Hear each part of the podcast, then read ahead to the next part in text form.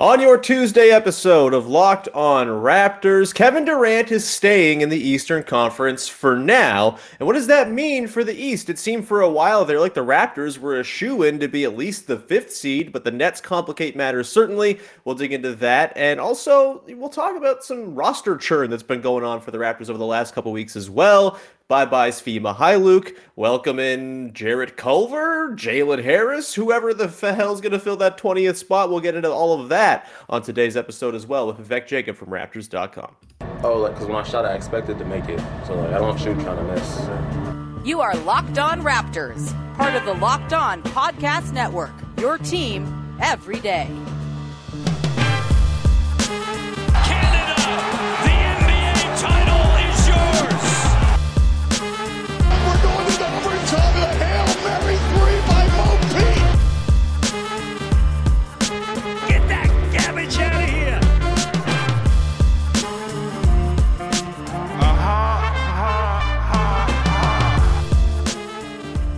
Hey, what's going on? Welcome to episode number 1236 of Locked On Raptors for Tuesday, August the 30th. I'm your host, Sean Woodley of RaptorsHQ.com. You can find me on Twitter as always at Woodley Sean. You can find the show at Locked On Raptors, and you can follow, subscribe to, rate, and review the podcast for free on all your favorite podcast apps. It's very much appreciated when you support the show there. You can also go to YouTube and support the podcast each and every day in video form. It's free. There's a big red subscribe button. You can't miss it. Just click it, and you will have done a wonderful job supporting the show, which is free every day. I don't like it's all we ask of you is just to click a couple of buttons. So thank you in advance for doing that. You're the best.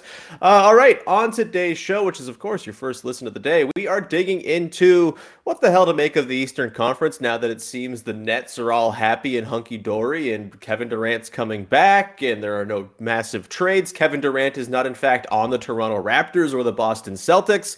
So we're going to try to figure out the mess that will be the Eastern Conference this year. Now, with Vivek Jacob from Raptors.com, we'll also dig into the back end roster churn and some other stuff related to the whole KD pursuit. But Big V, first off, how's it going, pal? Welcome in. It's good, man. One of my favorite times of the year. We got basketball on its way back, and we got the U.S. Mm-hmm. Open on, and it's a good time. It is a good time. It's not so bad. Uh, I, am honestly kind of enjoying. I know some people like get real itchy for basketball in the off season, like, oh, need to have it, need to have uh, all the basketball. I'm gonna watch every international tournament, and I'm like, hey, I'm cool to take a little break. It's fine. I'm cool to just think about the weirdo Raptors team and not watch a ton of hoop in the off season. But yeah, I, am feeling the the itch a little bit. Once September kind of hits, usually it's uh it can't come soon enough. And uh, yeah, we're like a month away from media day or less than that, so that's pretty exciting times. Uh, all right, Eastern Conference, Vivek. The, the, the, it's weird now because the Nets are apparently together. Maybe Ben Simmons is real and exists and is going to play basketball for this team. Kyrie Irving uh, won't be able to play in Toronto still, but he'll be able to play most everywhere else, so that's good for him. Uh, what do we make of the Eastern Conference? Now that we know Kevin Durant is staying. I think the sort of consensus wisdom before the KD decision last week was that the Celtics and Bucks are kind of your number one and two favorites, with the Celtics probably having a slight edge. Uh, then you've got your Sixers and Heat kind of as that 3 4. The Raptors comfortably sliding in there as the number five team. And then after that, you know, anyone's guess. Uh, is the Hawks, are they going to pop with, you know, Dejounte Murray and Trae Young? Are the Bulls going to find the magic again? Do the Cavs jump back up? And of course, the Nets were sitting there looking as though they were on the brink of being completely torn apart. And now that's not the case. And they go and they, you know, have Royce O'Neale now. For, forgot about that. That was a good trade, apparently.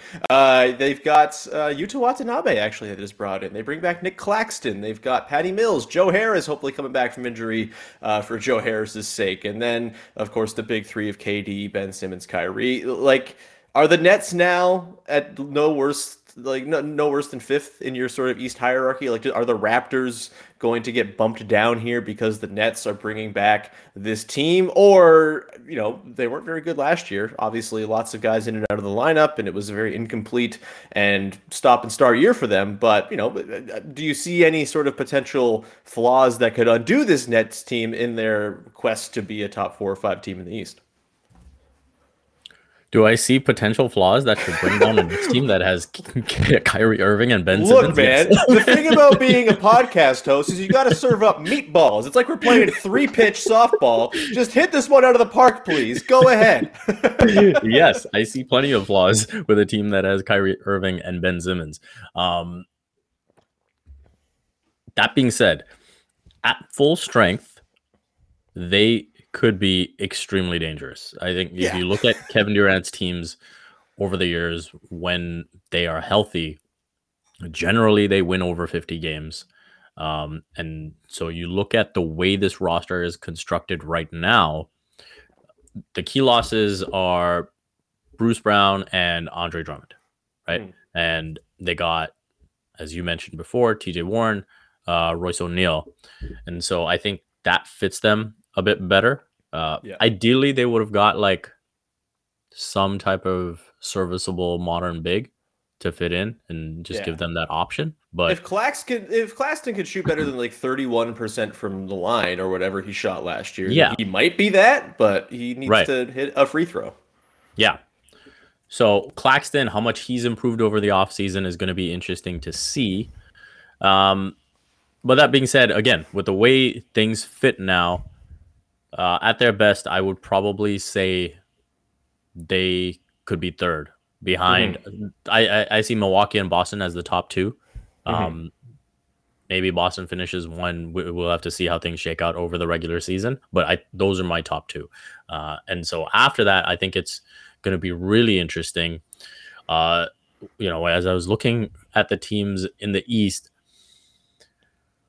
Miami is interesting Yep. because you know obviously they finished first in the east last season and then th- they're linked in all these potential trades over the course of the offseason and then now you sit back and look and it's like well they really did nothing hmm so uh you know they re-signed Dewayne Dedmon and Udonis Haslam and uh Barton and Victor Well, it's a good thing they're uh, all the resources spent going to woo Udonis Haslam at uh, six o'clock on the day free agency opened. That it's good that that pay, paid off because otherwise they'd be sitting here dead in the water. Yeah, and then I, I guess you have to look at how much you know the the bear was poked when Pat Riley made those comments about Kyle Lowry. Yeah, he comes back, uh, playing incredible basketball for uh the entire season. Obviously, he dealt with some serious personal stuff last season, Mhm. um, and some injury stuff. So if he's there all season, then you would put them right back in that top four mix. But if not, I think with the lack of moves, they could be the ones moving down a notch. And so that's where I have it. Yeah, I think for me, the Nets kind of being intact, you know, to whatever degree we can say they're intact, it, the way it affects the Raptors is that I think it just kind of lessens the chances of a surprise home court advantage in the first round. I don't think it makes it an impossibility necessarily, but it's just, you know, the Raptors were projected as the number 5 team and they were going to need someone to fall out. Now they're probably going to need two teams to fall out. I would say on overall talent, just because they have literally Kevin Durant, I would take the Nets roster over the Raptors for this season, not long term or anything like that. But uh, you know, I I would say talent wise, they're in the top five now, and the Raptors get bumped down to number six in my view. But that doesn't mean that things don't happen in the regular season and that injuries take place or you know poor spells of play come in or whatever it might be. It, they're just going to need that from two teams now, and I, and I still think Miami is just one of the more likely candidates to do that, right? Like I, I think everything you laid out there makes a lot of sense. Losing PJ Tucker and not replacing him feels like trouble. I also think their defense is going to take a hit because they're going to have to play Tyler Herro more, and we've seen him defend. It's not good. Uh, you know, th- there's always the possibility, like you said, of you know a Kyle sort of he comes out. Imagine like a like a rippled like chiseled Kyle Lowry coming out. Like not even skinny Kyle from 15 16, but like a weird sinewy like muscle freak. That would be fun. uh but I don't think we're going to see that. I don't know if that's in his body composition at age 36. You know, there's always the possibility you get like a Jimmy Butler, Kyle Lowry, Bam Adebayo trio kind of carrying you to 50 something wins, but like it bears r- like remembering that this Heat team was not exactly like a runaway one seed in the East, right? They, they won like 53 games. It was a very clustered and crowded Eastern Conference. They weren't exactly a team where it's like, oh, well, yeah, they're, they're going to carry that over and just, you know, be the clear number one seed again next season. I, I could totally see them falling down to five or six. And, you know, that might just be because they're old and they need to not play so hard through the regular season and injuries catch up. And it just is a matter of, you know, kind of surviving the regular season before the playoffs, which are what really are going to matter for that team. Um, you know, home court is important, but you know, I, I kind of feel like the most important thing for this Heat team is going to be surviving the year. So, yeah, I, I, do think there's a world in which the Raptors finish ahead of Miami. I thought that was a very real possibility before the Nets situation. I still think that's the case, but the Nets are now this wrench that you throw into it, and it's like, oh, well, that you, maybe you're staring down the barrel of a Nets Raptors 4 5 first round series in like your best case scenario, which wouldn't be terribly thrilling, although maybe the Nets defense will be so bad that it doesn't matter. Um, and we'll quickly, continue. yeah, yeah. The one thing maybe we haven't touched on enough is the fact that Ben Simmons is coming back from back surgery, right? Is and he though? Like, is he playing? Do we know this? We don't know well, this. Yeah, I'll believe it when I see it. Back, like, yeah. If he's coming back, he's coming back from back surgery, right? So, what mm-hmm. does that even look like? So, is he sure. even capable of being the player that he's been, let alone yeah. the player that like needed to get better in certain yeah. areas of his game? So, if he is coming back, and if he's looked at as being one of those defensive linchpins, how reliable is he defensively mm-hmm. now after this back surgery? Right. And I thought, um, you know, Tim McMahon and Brian Windhorst, they had an interesting discussion on the Hoop Collective and Tim Bontemps as well um, about how it, it, could go one of two ways. You could see uh, the guy who comes back from back surgery and looks like Dwight Howard post back surgery, yeah. or yeah. it could be you know, Brook Lopez, who has kind of found a way to, you know, redefine himself and be very effective. Yeah, it, it's going to be fascinating. Like eh, they're, they're going to be a team to watch for sure out of the gate to see kind of how things coalesce early on. And yeah, I mean, there's a lot on Ben Simmons' shoulders because you know we mentioned the need for them to have like a center he might be that, even though he's never wanted to play that position in his entire career. Uh, and maybe we're just like running up uh, against a brick wall with our heads for the 500th time in a row, asking if he can become a center. But he's going to have to play a lot of interior defense for this team. It's just the way they're constructed. And that's a lot to heap onto a guy who hasn't played for a year and a half. Uh, we're going to continue on here and we're going to dig into, I, I think, uh, sort of a bit of a post mortem on the whole Kevin Durant watch for the Raptors themselves. Uh, what did we learn? You know, what, how did our sort of feelings on it change over time? Uh, we'll get to that in just a second before we talk about the back end roster churn, which everybody loves to talk about and care about for sure. Definitely me. Uh, we'll get to that in one sec. But first, we have a message for you from the NHTSA. Are you one of those people who thinks it's okay to drive stoned? What's worse? What's the worst thing that can happen, right? You end up driving below the speed limit. It's no big deal, right? Well, that's extremely wrong. The truth is, your reaction time slowed way down when you're high. You not only put yourself in danger, but you put everyone around you in danger as well. Talk about a buzzkill. Stop kidding yourself. It's not okay to drive high. If you're using marijuana in any form, do not get behind the wheel. If you feel different, you drive different. Drive high, get a DUI. All right, we continue on your first listen of the day here. Uh, you know, just sort of putting a bow on the Kevin Durant conversation that has been really the only topic of conversation the entire offseason. Thankfully, we've gotten through like two months of just like KD talk all the way. It's fantastic. We love it. So thank you, KD, for your request and making the offseason content planning a little easier. But I don't know. I, am pretty happy it's over. I'm pretty happy it's behind us, and uh, we don't have to talk about it anymore. it's pretty sweet. Um, but you know, I, I do kind of think it's interesting to sort of look back at the Raptors' involvement in it all, and sort of look back at what we learned and how our sort of feelings on the KD to Toronto thing kind of changed over time you know, I don't think anyone came into this offseason thinking that KD or any superstar was going to be on the table for the Raptors. I thought it was going to be the most chill offseason you've ever seen. And basically, in actuality, in terms of actual roster moves, it kind of was. They brought in Otto Porter Jr. and some back end roster guys, and that was about it.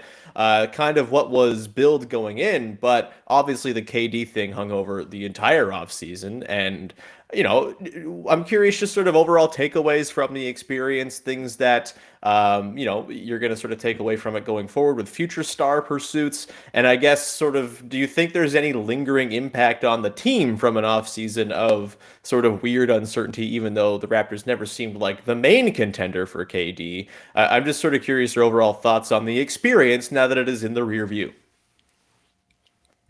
I think the biggest thing I took away is that the Raptors feel extremely good about their current core.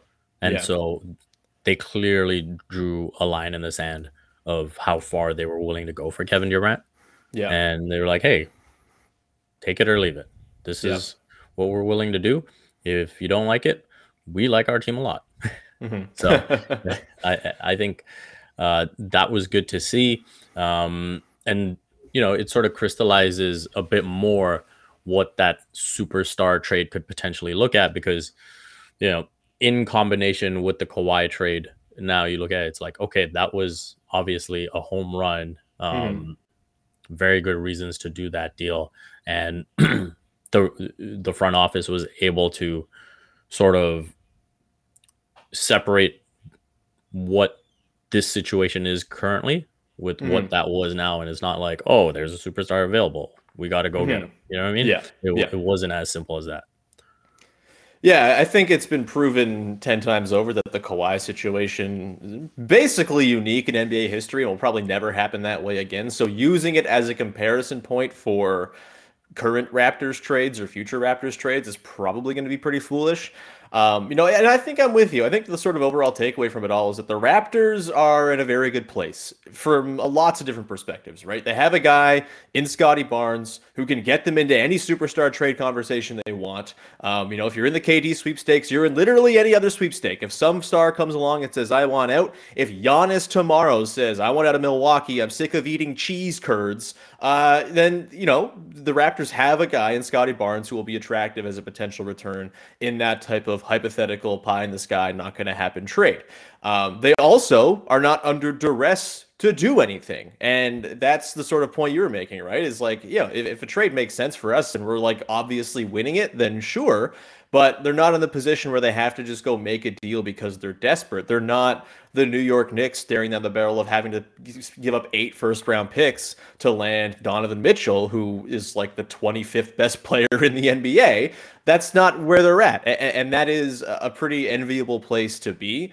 And I, I guess it just it's a nice affirmation that they're they're patient here, right? And they're not going to sort of you know speed through this building process. And you know it, does kind of open up some other questions, though, right? Like, do you think how do you, how does your sort of view of the untouchability of guys how, how has that changed for you over the last couple months like are there guys on the team who maybe you viewed as untouchables who have morphed into maybe less so or uh, you know, vice versa. Like lots of different guys have had their names thrown around. Siakam Barnes OG uh, you know Trent. It seemed like Fred kind of avoided all of it so good for him. But uh you know where are you at in terms of like the roster itself? Do we get any clues do you think as to how the raptors view this core and maybe the guys who will absolutely be here long term versus the guys that maybe you're a little bit less sure of?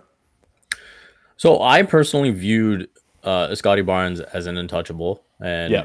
so i'm glad that the raptors front office sees it that way as well that was one thing that we were able to glean from this we don't know what a potential like pascal plus whatever for kd uh, deal looked like, or if Yeah. that offer was even made.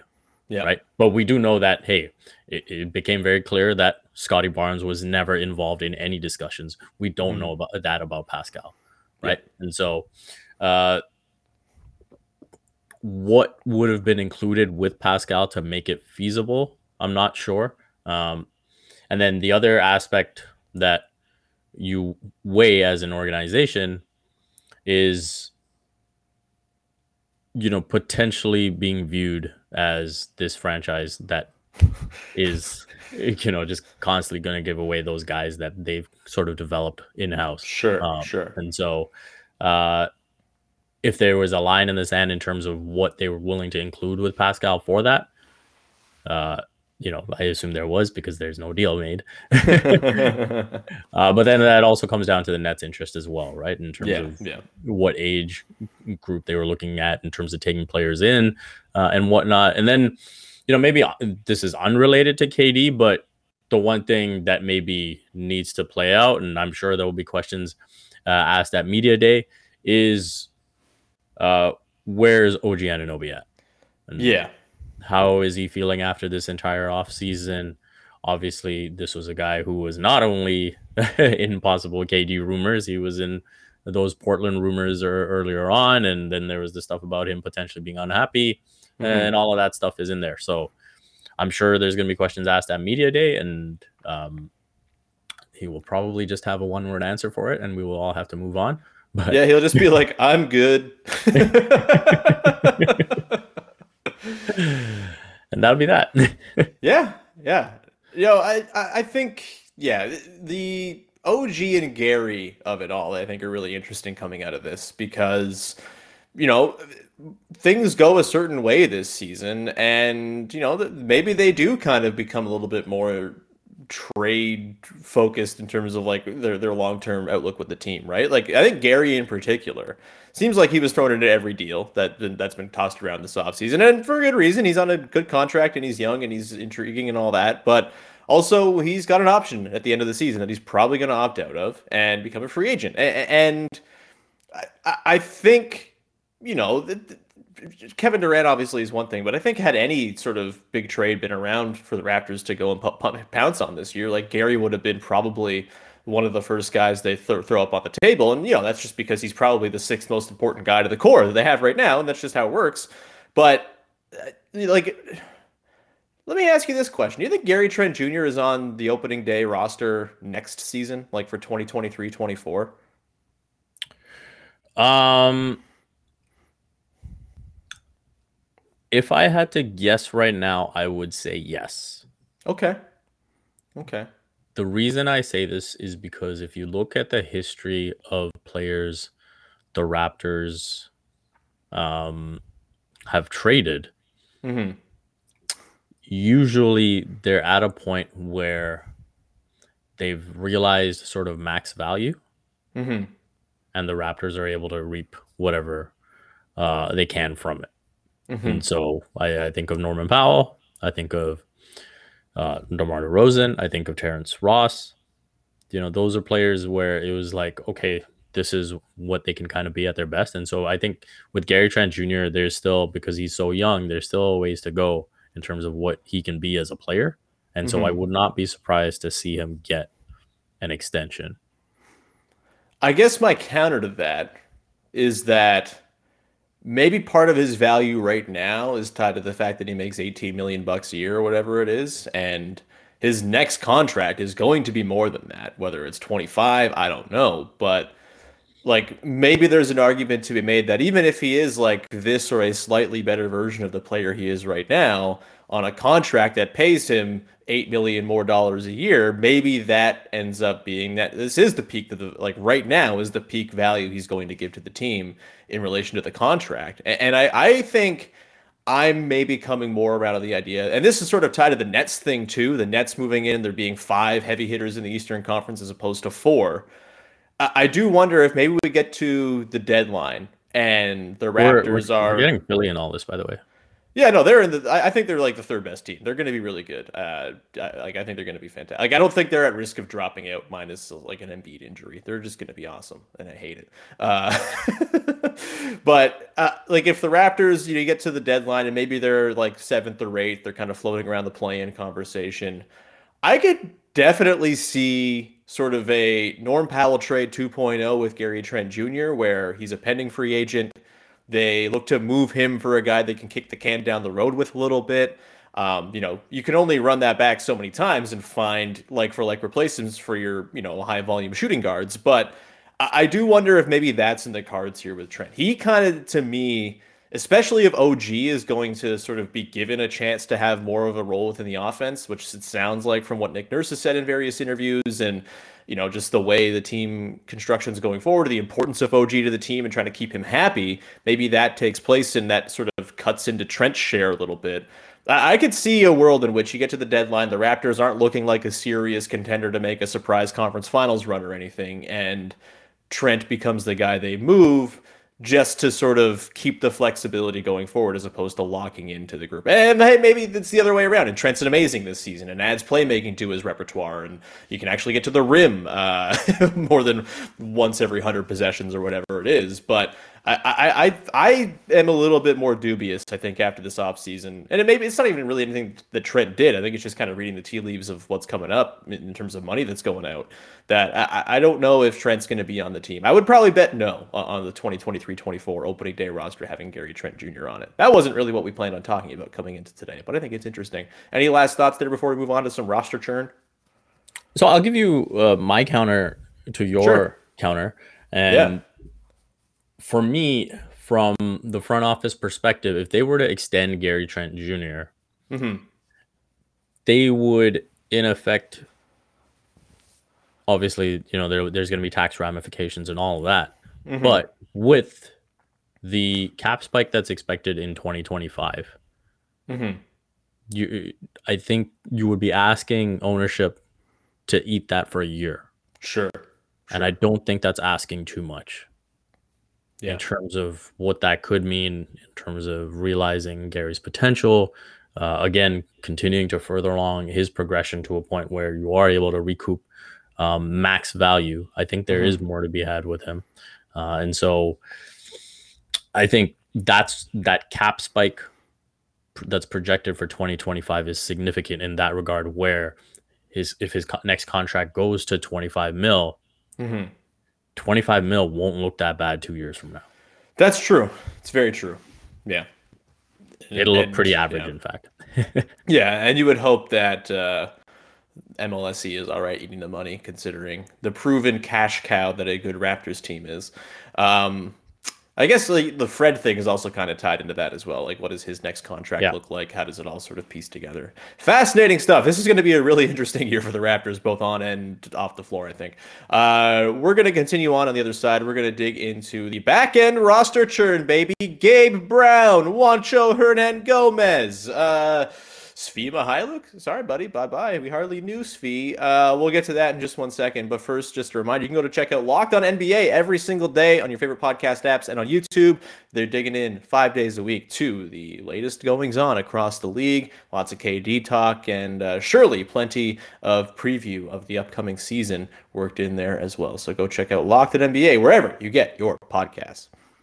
All right, Big V, let's uh, round this out and dig into the back end roster churn. Of course, the the the famous roster spots 8 18 through 20, which everyone is very interested in. I could not be less interested in this. But there's some interesting names kind of bandied about. Svi Mykhailiuk, no longer a member of the Toronto Raptors. Quickly, 30 seconds, give your eulogy for Svi's time with the Toronto Raptors. What will you remember Svi Mykhailiuk for? Preseason. yep, he looked so good last preseason. It was ridiculous. I was like, this is the seventh man. Hell yeah. yeah, yeah. And then that game in Indiana, I believe, where mm-hmm. he came in and gave you a couple threes and played pretty well. I was like, oh, mm-hmm. okay, if he can do that the rest of the season, that's going to be um, something different that the Raptors don't have on their roster. Mm-hmm. wasn't the case. Wasn't the case. Um, it is what it is. I, I don't think he's a, a proven uh, three point sniper in the NBA. I think if you look at his numbers, the way they've broken down, uh, you know, I'm a big in terms of being a proven, uh, legit three point shooter. It, it's the above break above the break numbers for me. Yeah, not so much the corner numbers. And if you look at his above the break numbers in his time in the NBA, they haven't really been up there to be regarded uh, with the reputation that he seems to have. He's had one chunk of one season where he shot well from three with Detroit. Yeah. That's it. Like he's been a bad shooter for most of his career. Yeah. yeah. So uh, I I don't think he deserves the reputation that he has. Um, and you know that that's what played out last season, and uh, that's why he's getting cut now. But from a beyond basketball perspective, he's representing Ukraine right now, uh, yeah. and I hope that you know he's able to find some sort of escape through basketball because uh, obviously that country is going through hell. Yeah, yeah, absolutely. That was always sort of the the difficult thing in trying to like uh, you know pick apart Svi's game last year. Is oh well, there's far more important things surely going on for Svi than uh, the basketball season at hand, and um, yeah, certainly hope that he's able to sort of land somewhere else. Never had a problem with Svi. He never sort of agitated or got like upset at a lack of role or anything like that. He seemed like a good yeah. sort of. He went down to the G League voluntarily one game. Mm-hmm. Like you know, he seemed like a a pretty sort of happy camper. That's another thing the, I'll remember. Yeah, the G like forty in the G League game, right? Yeah. um, yeah. So he, the, the, the Stanley Johnson Memorial one game Raptors going down, kicking ass in the G League game. Um, so yeah, it, it, you know, tough stuff for Svi, but not terribly surprising. I would say that he is uh, not going to be on the team this coming season maybe a little bit because he had a guaranteed deal, but they gave a guaranteed deal to Juancho Hernangomez too, and it seemed like they were destined to have to cut one guy on a guaranteed deal and eat the money for that. They might have to cut two. That leaves us now, Big V. There's 19 roster spots filled, 20 going into camp. Uh, so there's one empty one to fill. I guess I, I, missed this while I was on vacation. Something about Scottie Barnes referring to Jarrett Culver as like a future Raptor or something. I don't. I, uh, maybe Okay. Uh, yeah. Uh, look, Jarrett Culver, I'm sure, is a very nice guy. He's not going to make the Toronto Raptors this coming season, nor are most of the players who are going to be in this back end, you know, battle for spot. Um, you know, there's, I, I guess, Jalen Harris. Everyone's still very excited about Jalen Harris, the guy who averaged more turnovers than assists and shot 29% from three in the CEBL, uh, while not being the best player on his own team. Yeah, sure. Uh, let's do Jalen Harris too. Uh, like the way he got booted from the league sucked. It was terrible, very unfair. Uh, but he's just not an NBA player, I don't think, and that's fine. Um, but either way, do you kind of view the roster battle going into camp as kind of boring uh, and, and like almost sort of solidified in a way. I, I know that Justin Champagnie and Delano Banton get thrown into, oh, there's six guys fighting for three spots conversation because they're not on guaranteed deals. I'd be flabbergasted if Champagnie and Banton don't make this team, considering what they invested in them in the G League last year. Like they're going to be on the team. I, I, I'd be totally blown away if they're not. Which leaves the Raptors with one roster spot on the main 15 man crew. Of course, Dowtin and Ron Harper Jr. are the two way guys as of right now, uh, and those will be battled out, be, you know, for between Gabe Brown, who they just brought in, uh, of course, DJ Wilson, Juancho Hernangomez. That's kind of the trio, and then whoever they bring in as the the 20th guy. Um, do you have a terribly strong opinion on who you think will make that final spot? It bears remembering this is the off season. We're talking about the 15th roster spot. We will not be talking about the 15th roster spot in season. Nobody plays in a 15th roster spot. It's garbage time. It's all it is. So this is not really all that relevant to the successes of the Raptors this coming season. Of course, you want to take flyers on guys who can maybe become more, but what, do you have sort of a, a favorite in the race to be the 15th man on this year's Toronto Raptors among the crew that's currently on its way to camp? If I had to pick a favorite, I would pick DJ Wilson, just okay. because of uh, the time that he's already spent with the organization. The fact that even after he got injured, they maintained ties with him and kept that level of interest, and then brought him mm-hmm. back for summer league. So there is obviously uh, an interest in what he brings to the team and the way he fits in. Uh, the camp battle, I do expect that to be intense between him and uh, Bo Cruz. I think that Juancho is going to have to obviously have an amazing camp. I think that's mm-hmm. the challenge uh, to Juancho. It's like, hey, can you absolutely blow this thing out of the water where we're like, oh, we got to change our mind? I think mm-hmm. that will probably be the mindset going into camp. And if he can do it, you know, get that hashtag Bo challenge going. um, I, I think it would be a fun time. But you know, we'll see what Stanley Sugarman's influence is. I think I'm rooting for Bo not to make the team. I keep calling him Bo. His name's Juancho. I keep rooting him for, for him not to make the team because the jokes are going to be terrible all season long. People have already run out of Bo Cruz jokes to make, and he hasn't even suited up for the team yet. Mm. Uh, so nothing against Juancho. I thought he was fantastic in Hustle, but I, I don't think I can do the Bo Cruz circus all year long. Um, I am growing ever more intrigued by Gabe Brown as the 15th guy six seven wing, shot near forty percent from three at school, like major conference team. I don't know. I, I, I color me intrigued. I, you know, he, was like there playing at the Rico Hines runs and stuff too, which I guess every Toronto Raptor in existence was. So good for them. Um, he seems like the kind. He seems very Raptorsy, you know, like a six seven wing dude. That that that yeah, that that checks out. Wilson, I just I'm less sure on Wilson than I think most people are, just because he like there's a lot of positional overlap for him, right? Like when is he ever going to play? And when Ken is Birch that is, stop the Raptors?